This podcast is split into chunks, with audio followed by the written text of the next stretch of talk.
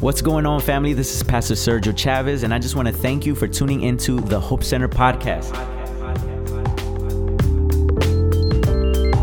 Tell me, how has your life changed since you became a mother? I'm interested in that. How has your life changed?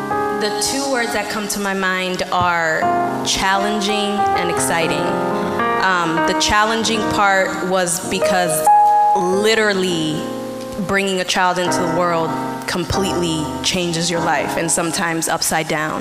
Um, I had to realize that the person that I was or the things that I wanted to do or did do back then in terms of, you know, my husband and I might have done like Walmart runs for like Krispy Kremes at 2 a.m. if we wanted to on a Friday or a Saturday night. We couldn't do that anymore. Bad, yo, it was bad. Um, or you know going out with friends like no her bedtime is nine o'clock i have to be home by nine now i can't just stay out until midnight um, so uh, my the lifestyle had to change so that was one of the most challenging things because you're so accustomed to one thing and you have to realize that when a child comes into the world, it is your choice. You chose to bring the child in.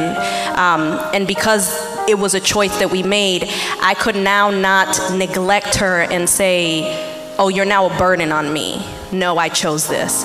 Um, so I had to be willing to put aside maybe some of the things that I wanted, making a lot of sacrifices um, in order to be the mother at least the best mother or to try to be the best mother that I could to her. Um, but the exciting part is the, the one that keeps me fueled and that keeps me going during the times that I become frustrated, the times that I become angry, emotionally weak. Um, there are times when I'm just like, I don't know what I got myself into.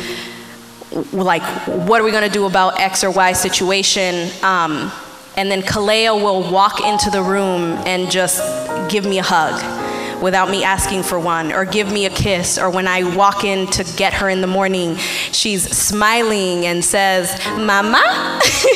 um, or, you know, when I'm giving her something and then she goes, Thank you, and walks away. and it's just these little moments that literally last sometimes a split second that remind me, wow this is why this is why we decided to do this. There's so much joy that has come into our lives. Um, i'm not even gonna lie my husband and i even we we don't like to call it argue we call it discussing. We um we passionately discuss less because when we see her it's like we're, now her role models she's a sponge she absorbs everything if i hit pharrell because he does something bad guess who Pharrell's goes right dog. behind Not everybody knows. oh yeah pharrell we is our a dog He's like hitting Pharrell. who are you who are you mistreating? Uh, if I give him a spanking because he did something bad, who's right behind me spanking him too? She is. So I'm realizing, wow, she really is emu- emulating and copying everything that we do. Um, but the exciting thing is just to know that I've been given an opportunity to raise someone, um, and that God has given me, has honored me with and entrusted me with the opportunity to bring into this world and train somebody up in His ways to someday be everything that she's been called to be. And that is what I look forward to, and that's what's exciting. Amen. Thank you for that. What does it mean to you to be a mother? I know you kind of described what it's like, but what is, if you can just briefly um, share, what does it mean to, for you to be a mother? Um, I think for me, a mother is somebody who is nurturing, and nurturing doesn't mean that you have to be soft. I think sometimes that's one of the things we get twisted. Um, I think a, a woman who is nurturing is one who is strong, is protective, is a shoulder to lean and cry on. Um, you know, so it's there's a, for me nurturing is a lot of strong qualities. Um, and then the other aspect of that too, the protection piece. A mother really is somebody who protects her own. She protects when we when we even look at mammals and how um, you know other life creation protects their own and protect their kin. Mothers are the protectors of the home, and so a lot of times we look to men to do that but it is our responsibility. And Proverbs 31 even talks about the noble woman, and that is an aspect of her character. She is a protector of her home. That's right. So, being somebody who also protects yours. And trust me, a mother will go hard for her kids, even if her kids are in the wrong. Um, and so I said nurturing, a protector, and then a teacher. And the reason why I'm gonna say teacher is is because it while at the end of the day there does come a certain point in our lives when we have to let go and realize that our kids are now making their own choices mm. and we we don't really have much say in that um, up until a certain point it is my job to do everything i possibly can to teach her between right and wrong and to teach her to make wise and right decisions consistently and hope that she carries that on um, through the rest of her life. But that also means that forever I continue to be a mother. That's right. Even after she gets married and she got her kids, mama's still over here, so don't get it twisted.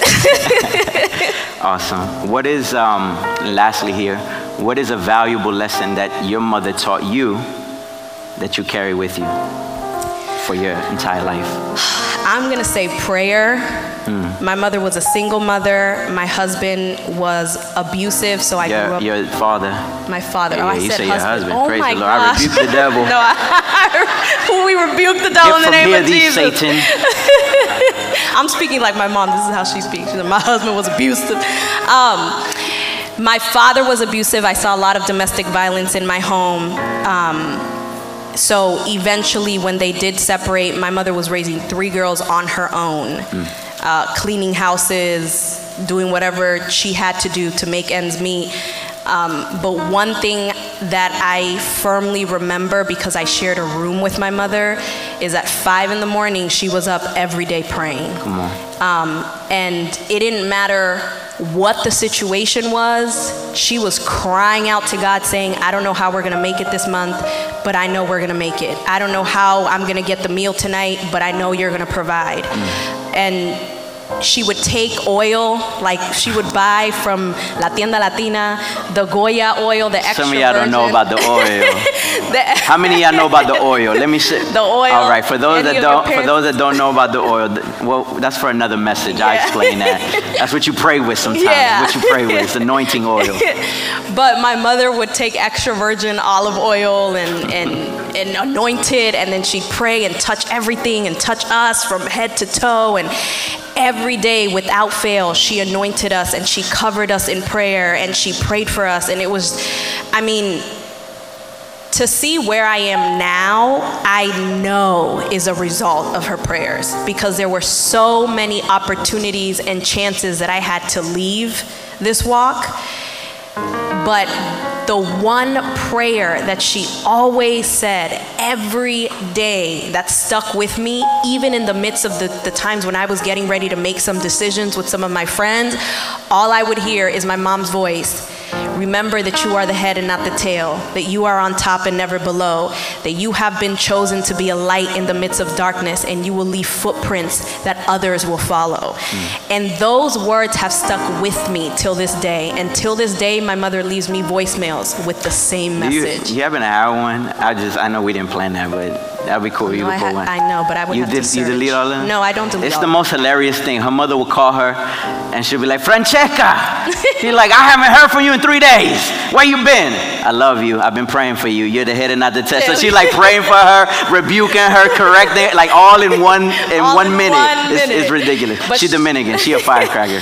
but she always ends the message with the same thing, and I've since as long as I can remember, I've been hearing that same prayer, mm. um, and it is the one prayer that I know I am practicing even now and will con- and will instill in my children. Because when they are in the middle of making any decision even at 30 40 50 years old I want them to remember that they are the head and not the tail. That's right. That they are above and never below. That they have been chosen to be light in the midst of darkness and that they will leave footprints that others will follow. Amen. Come on. Can we celebrate and put our hands together for that? That's an awesome word what um, how would you encourage the mothers today? So finally, I think my last words for any mothers, any aspiring mothers, anybody who you know is saying at one point or another, I know I want to be a mom. Um, stay faith filled during your walk. Being a mother is not easy, but it is rewarding. And the Bible says that children are an inheritance of God. Something that my mother always told me was, You guys are not mine. And the decisions that I make or the reasons why I correct you the way that I do, or restrict you, or cover you, or protect you the way that I do is because one day my father is gonna ask me for an account of how I raised you all. That's right. And being faith filled is going to be so important in that walk because a lot of times the, the me, the self, the selfishness in us, the ego in us, or the pride wants to take over, even during the time that we're raising our children. But we have to remember how would God deal with this situation? How would He correct me? We see that every day, even in the interactions that we have with our kids. Sometimes our kids do things that get on our nerves, but we decide to walk away because we don't want to beat them down or whatever it is that we have to do. Um, and so just remember that as you fear the Lord, He will give you the wisdom and the guidance to train up your child in His way because every child is going to be different. Every child has been called with a unique purpose, has a unique destiny, and it is our responsibility as mothers and fathers, but more importantly, as mothers, to protect that calling, to speak into that calling, to cultivate that calling, and to train our children up in that calling. Mm. Your children may not know what they are destined to be, but you do. That's right. As a mother, you do. Kalea doesn't know yet what she wants to be when she grows up, but trust and believe that God has already given me a sense of what she will be. And even as of now, I'm praying for her.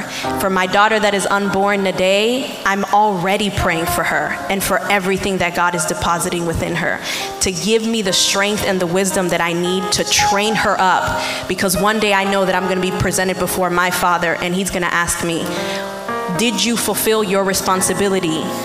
With the inheritance that I gave you.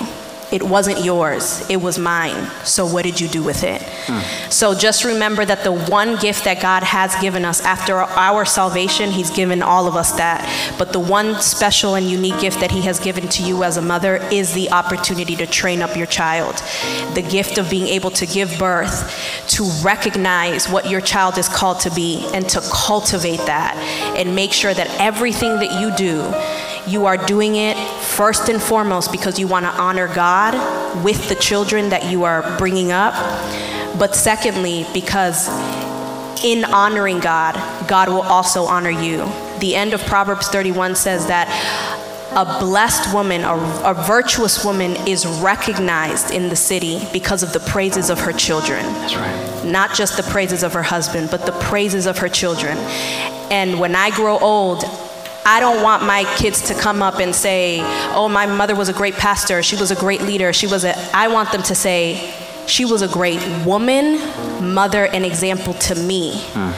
And I hope to be half the woman that she is. Mm. But my prayer will always be that they will be better. Mm. So. That's beautiful. Now, I don't have too much time. Uh, I'll continue this message next week as I'm in, I've been encouraged you continue to come out over the next several weeks. We've been discussing the pillars of Hope Center.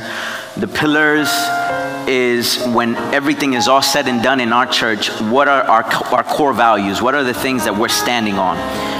When the lights cut out and when we tear down these curtains and when we and when we kind of eliminate what's seen on the surface level, what is at our core? Uh, we said that we want to have five specific pillars in our church, and we started last week by discussing the pillar of prayer. And this week, I want to discuss very briefly, I'll continue this message, the pillar, the second pillar that we have in our church, that is the Word of God. So, first was prayer because prayer is absolutely vital for our lives as believers, but just people in general. That is our pillar. That's what we stand on. That's what we lean on. That's what we absolutely need. And then the second pillar that we have in our church is the Word of God.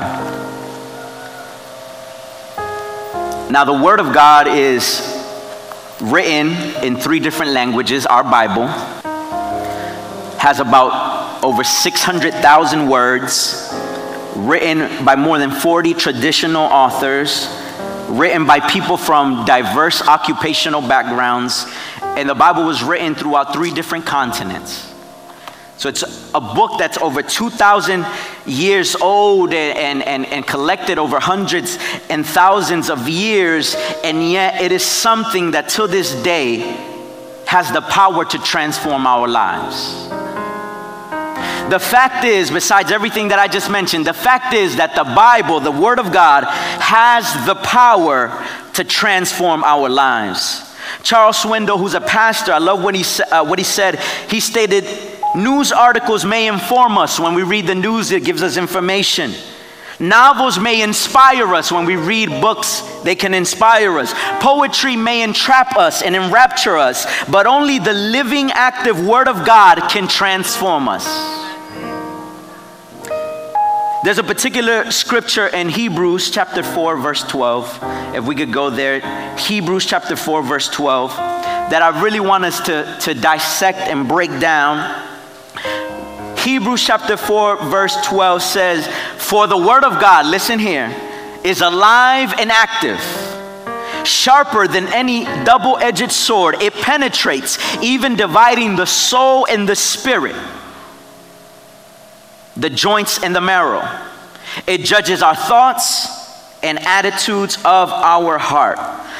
The writer of Hebrews is writing to a majority of Jewish audience. And so the book of Hebrews was a book that was written using a, lot of analogies from the Old Testament because they were Jewish and so they followed the law. They followed what's called the Torah. The Torah is uh, the books of Genesis through Deuteronomy, five books that makes up the Torah. And so because these Jewish Christians now, they were new to the faith and so now they were following this new faith, following this man called Jesus. Now they find themselves hearing from this writer and he's explaining to them the analogies of how important it is to trust trusting God, just as if when, uh, when God created the universe, the heavens and the earth in the book of Genesis, then he rested in the book in the, in the in the fourth chapter of Hebrews where we're reading from. The fourth chapter is a book that's dedicated to instructing us to rest in Christ, to rest in God. What does it mean to rest in God? It means to trust God because what he was trying to prevent the people of God during that time in the book of Hebrews is doing the same thing that the Israelites did. Because when they were in the desert, they began to doubt and they began to take matters into their own hands. And because of that, they began to do things their own way. And therefore, they didn't trust God to provide for them, to deliver them, to uh, carry and sustain them while they were in the desert. So now the writer of Hebrews is speaking to the Jewish believers and he's saying, Listen, I don't want you to do the same thing that the Israelites did in the desert. I want you to trust God, I want you to rest in Him. And so, chapter 4 is talking about resting in Him. And now we find ourselves in verse 12 where He's, te- he's teaching us how do we rest in Him. We, te- we uh, he instructs us to rest and trust Him by leaning on the Word of God. And He says that the Word of God is alive active, sharper than any double edged sword. So, very quickly, I just want, want to run through these quick points for you. Number one, the first thing you got to understand if you're taking notes, I appreciate you for taking notes. If you're taking notes, I want you to write this down. Very important to understand that the Word of God is a living Word, it's alive. The writer was very specific in saying that the Word of God is alive and active, meaning that when we read this book, it has power to bring dead things to life. I wish I had somebody that knew the power of the word. That means dead things to come to life. People who were dead in their faith to come alive. Dreams and things that were that were that were lying dormant, purposes and dreams and goals, ambitions that were dead. The word of God has power to bring those things to life because the word of God is not simply a letter that we just read and when we read it's just something that we read as a novel or newspaper. It has the power to bring us to life, to transform us, to wake awaken the things that are lying dormant in our lives. He said, It's alive. It's alive. It's alive. He says it's alive, it's active, and it's so powerful that, that, that as a living word, it continues through each age with compelling, compelling relevance throughout the ages, over 2,000 years. Uh, uh, many different authors, so many people that have tried to discredit the Bible, so many people that are anti God and say that there are holes in the Bible, there's inconsistencies in the Bible, but yet still, people day after day are coming to faith and being transformed by this very word. You got to start to ask yourself if a word is not true, check this out. If something is not true, then how can millions upon millions of people give their life for this? There's got to be something to it. It's got to be something transforming. And I, don't, I feel like preaching in these last minutes. I don't know if somebody's been transformed by the word of God, by the power of God, because it's alive. He said, It's alive, it's living, it's not dead. In fact, the scripture says in Isaiah that he said, God said to the prophet Isaiah, My word will never return to me empty. It will always come back and fulfill itself because it is alive. Second Timothy chapter 3, verse 16 says, All scripture is God breathed and is useful for teaching, rebuking, correcting, training in righteousness. All scripture is God breathed. All scripture is inspired by God. The reason why you can open up this Bible and get inspired is because God Himself breathed on those those writers. He, by divine revelation and inspiration, had his hand on the writers, and they were writing this, caught up in the Spirit, wrote these words with inspiration. That's why it inspires us today. All scripture, not just one part of it, not just the New Testament, not just the Old Testament, all scripture is God breathed. And that term, God breathed, means it's inspired by God and it's powerful. It's powerful, and we have access to this word. I don't know if you knew that God's word has the power to bring us to true health, fruitfulness, prosperity, and success. I don't know if you knew that. The Word of God has healing power. I don't know if you knew that. God's Word is cleansing. God's Word, when in our hearts, it keeps us from sin. When we get the Word of God in us, it becomes like a counselor and it guides us. God's Word is a source of strength. God's Word is illumination and guidance. God's Word can bring us peace in the most chaotic times. God's Word, when it's heard and understood, it can make us bear fruit in our spiritual life. God's Word has the inherent power and authority against demonic powers. God's word, when we're living in God's word, it's evidence of true discipleship. When we hear the word of God, it builds faith within us. How does it do that? Because it's powerful and it's alive. And then he goes on to say, it's sharper than any two edged sword. The Romans the Romans in, in, ancient times, they had two different swords. They had a sword that was long, heavy, and destructive, and then they had one that was called a macheta. That's where we get the term machete, right? The macheta was small, but it was double edged, making it even more powerful, effective, and efficient because it can cut on both sides. Now he's using this analogy saying that the word of God is sharper than any two-edged sword because here's the thing that that that not only does the word of God impact, transform or even cut through our spiritual lives, but it can even touch our soul. How do I know that? The scripture says it. It says that it divides soul, spirit, joints, and marrow. That means when you really get the word of God in you, it can affect your mind, your will, your intellect, and emotions. Not just spiritually, but even mentally not just mentally, but even emotionally and, and, and, intellectually. The Word of God, when in you, it can penetrate, it's piercing, it reaches all aspects of our lives because the Word of God wasn't just meant to affect us spiritually or in one aspect of our lives, it's meant to impact and influence our whole lives.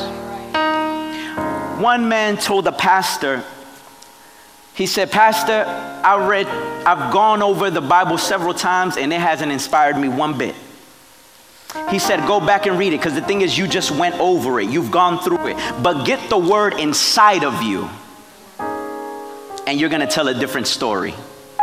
See, it's one thing to kind of graze over scriptures, but you're not getting it in you. But when you pray and say, God, illuminate me, because there's some words in here that I do not understand. What in the world is a Leviticus? What is a Deuteronomy? What is a Job? A, job? What is it? I have no clue what this is. But when you say, God, illuminate my mind, because He can do that when you pray. We talked about that last week, right? Say, God, illuminate my mind before you read a verse. Before you read a scripture, say, God, help me by your spirit to understand these words. And after you pray and you read a verse, then begin to meditate on it. Don't just read it and say, Well, I didn't get that. Let me just move on to the next thing. What's on Netflix? Pray, read a verse, and then meditate on it. Begin to ask God, how does this apply to my life? How can I practice this, what I'm reading? See, the thing is, the Word of God gets inside of our hearts, in our minds, in our spirit, begin to penetrate every aspect of our lives. When we pray on it, when we read it, we meditate on it, and then we apply it. That's the only way the Word of God can get in your heart. You've got to apply it. Many of y'all enjoy movies? Show of hands. How many of y'all enjoy movies? Show of hands. I enjoy movies. Denzel Washington is my favorite actor. Y'all like Denzel? Denzel, Denzel is the man. That's a bad dude right there. Malcolm X, Man on Fire, Remember the Titans, Deja Vu, Training Day, King Kong ain't got nothing on me. Denzel was a bad dude. And in 2010, he had a movie that was called The Book of Eli. I don't know, did y'all remember that movie? Book of Eli is crazy, right? Book of Eli is a crazy movie. Uh, and so Denzel is he's playing this individual called Eli. He's living in about 2042, I think was the date. It's a post-apocalyptic apocalyptic world, and, and, and, and you know, there's chaos and there's lack of food and water and resources. And so this man, Eli, he's traveling uh, uh, you know, across the country and he, he's holding on to a book. And, you know, obviously it's a lot of action. That's why Denzel was the man. You know, he whooping on people, he fighting people, fighting off creatures and all types of. Uh, but the thing was that there was a gang, there was a mob, and the leader of the mob was named Carnegie, and he was doing everything that he could to take the book away from Eli. Now, when you, I first was watching the movie, I had no clue what was going on. The whole time I'm watching the movie, I'm like, what in the world is in that book? Because he's, he's fighting people, he's protecting it with his life.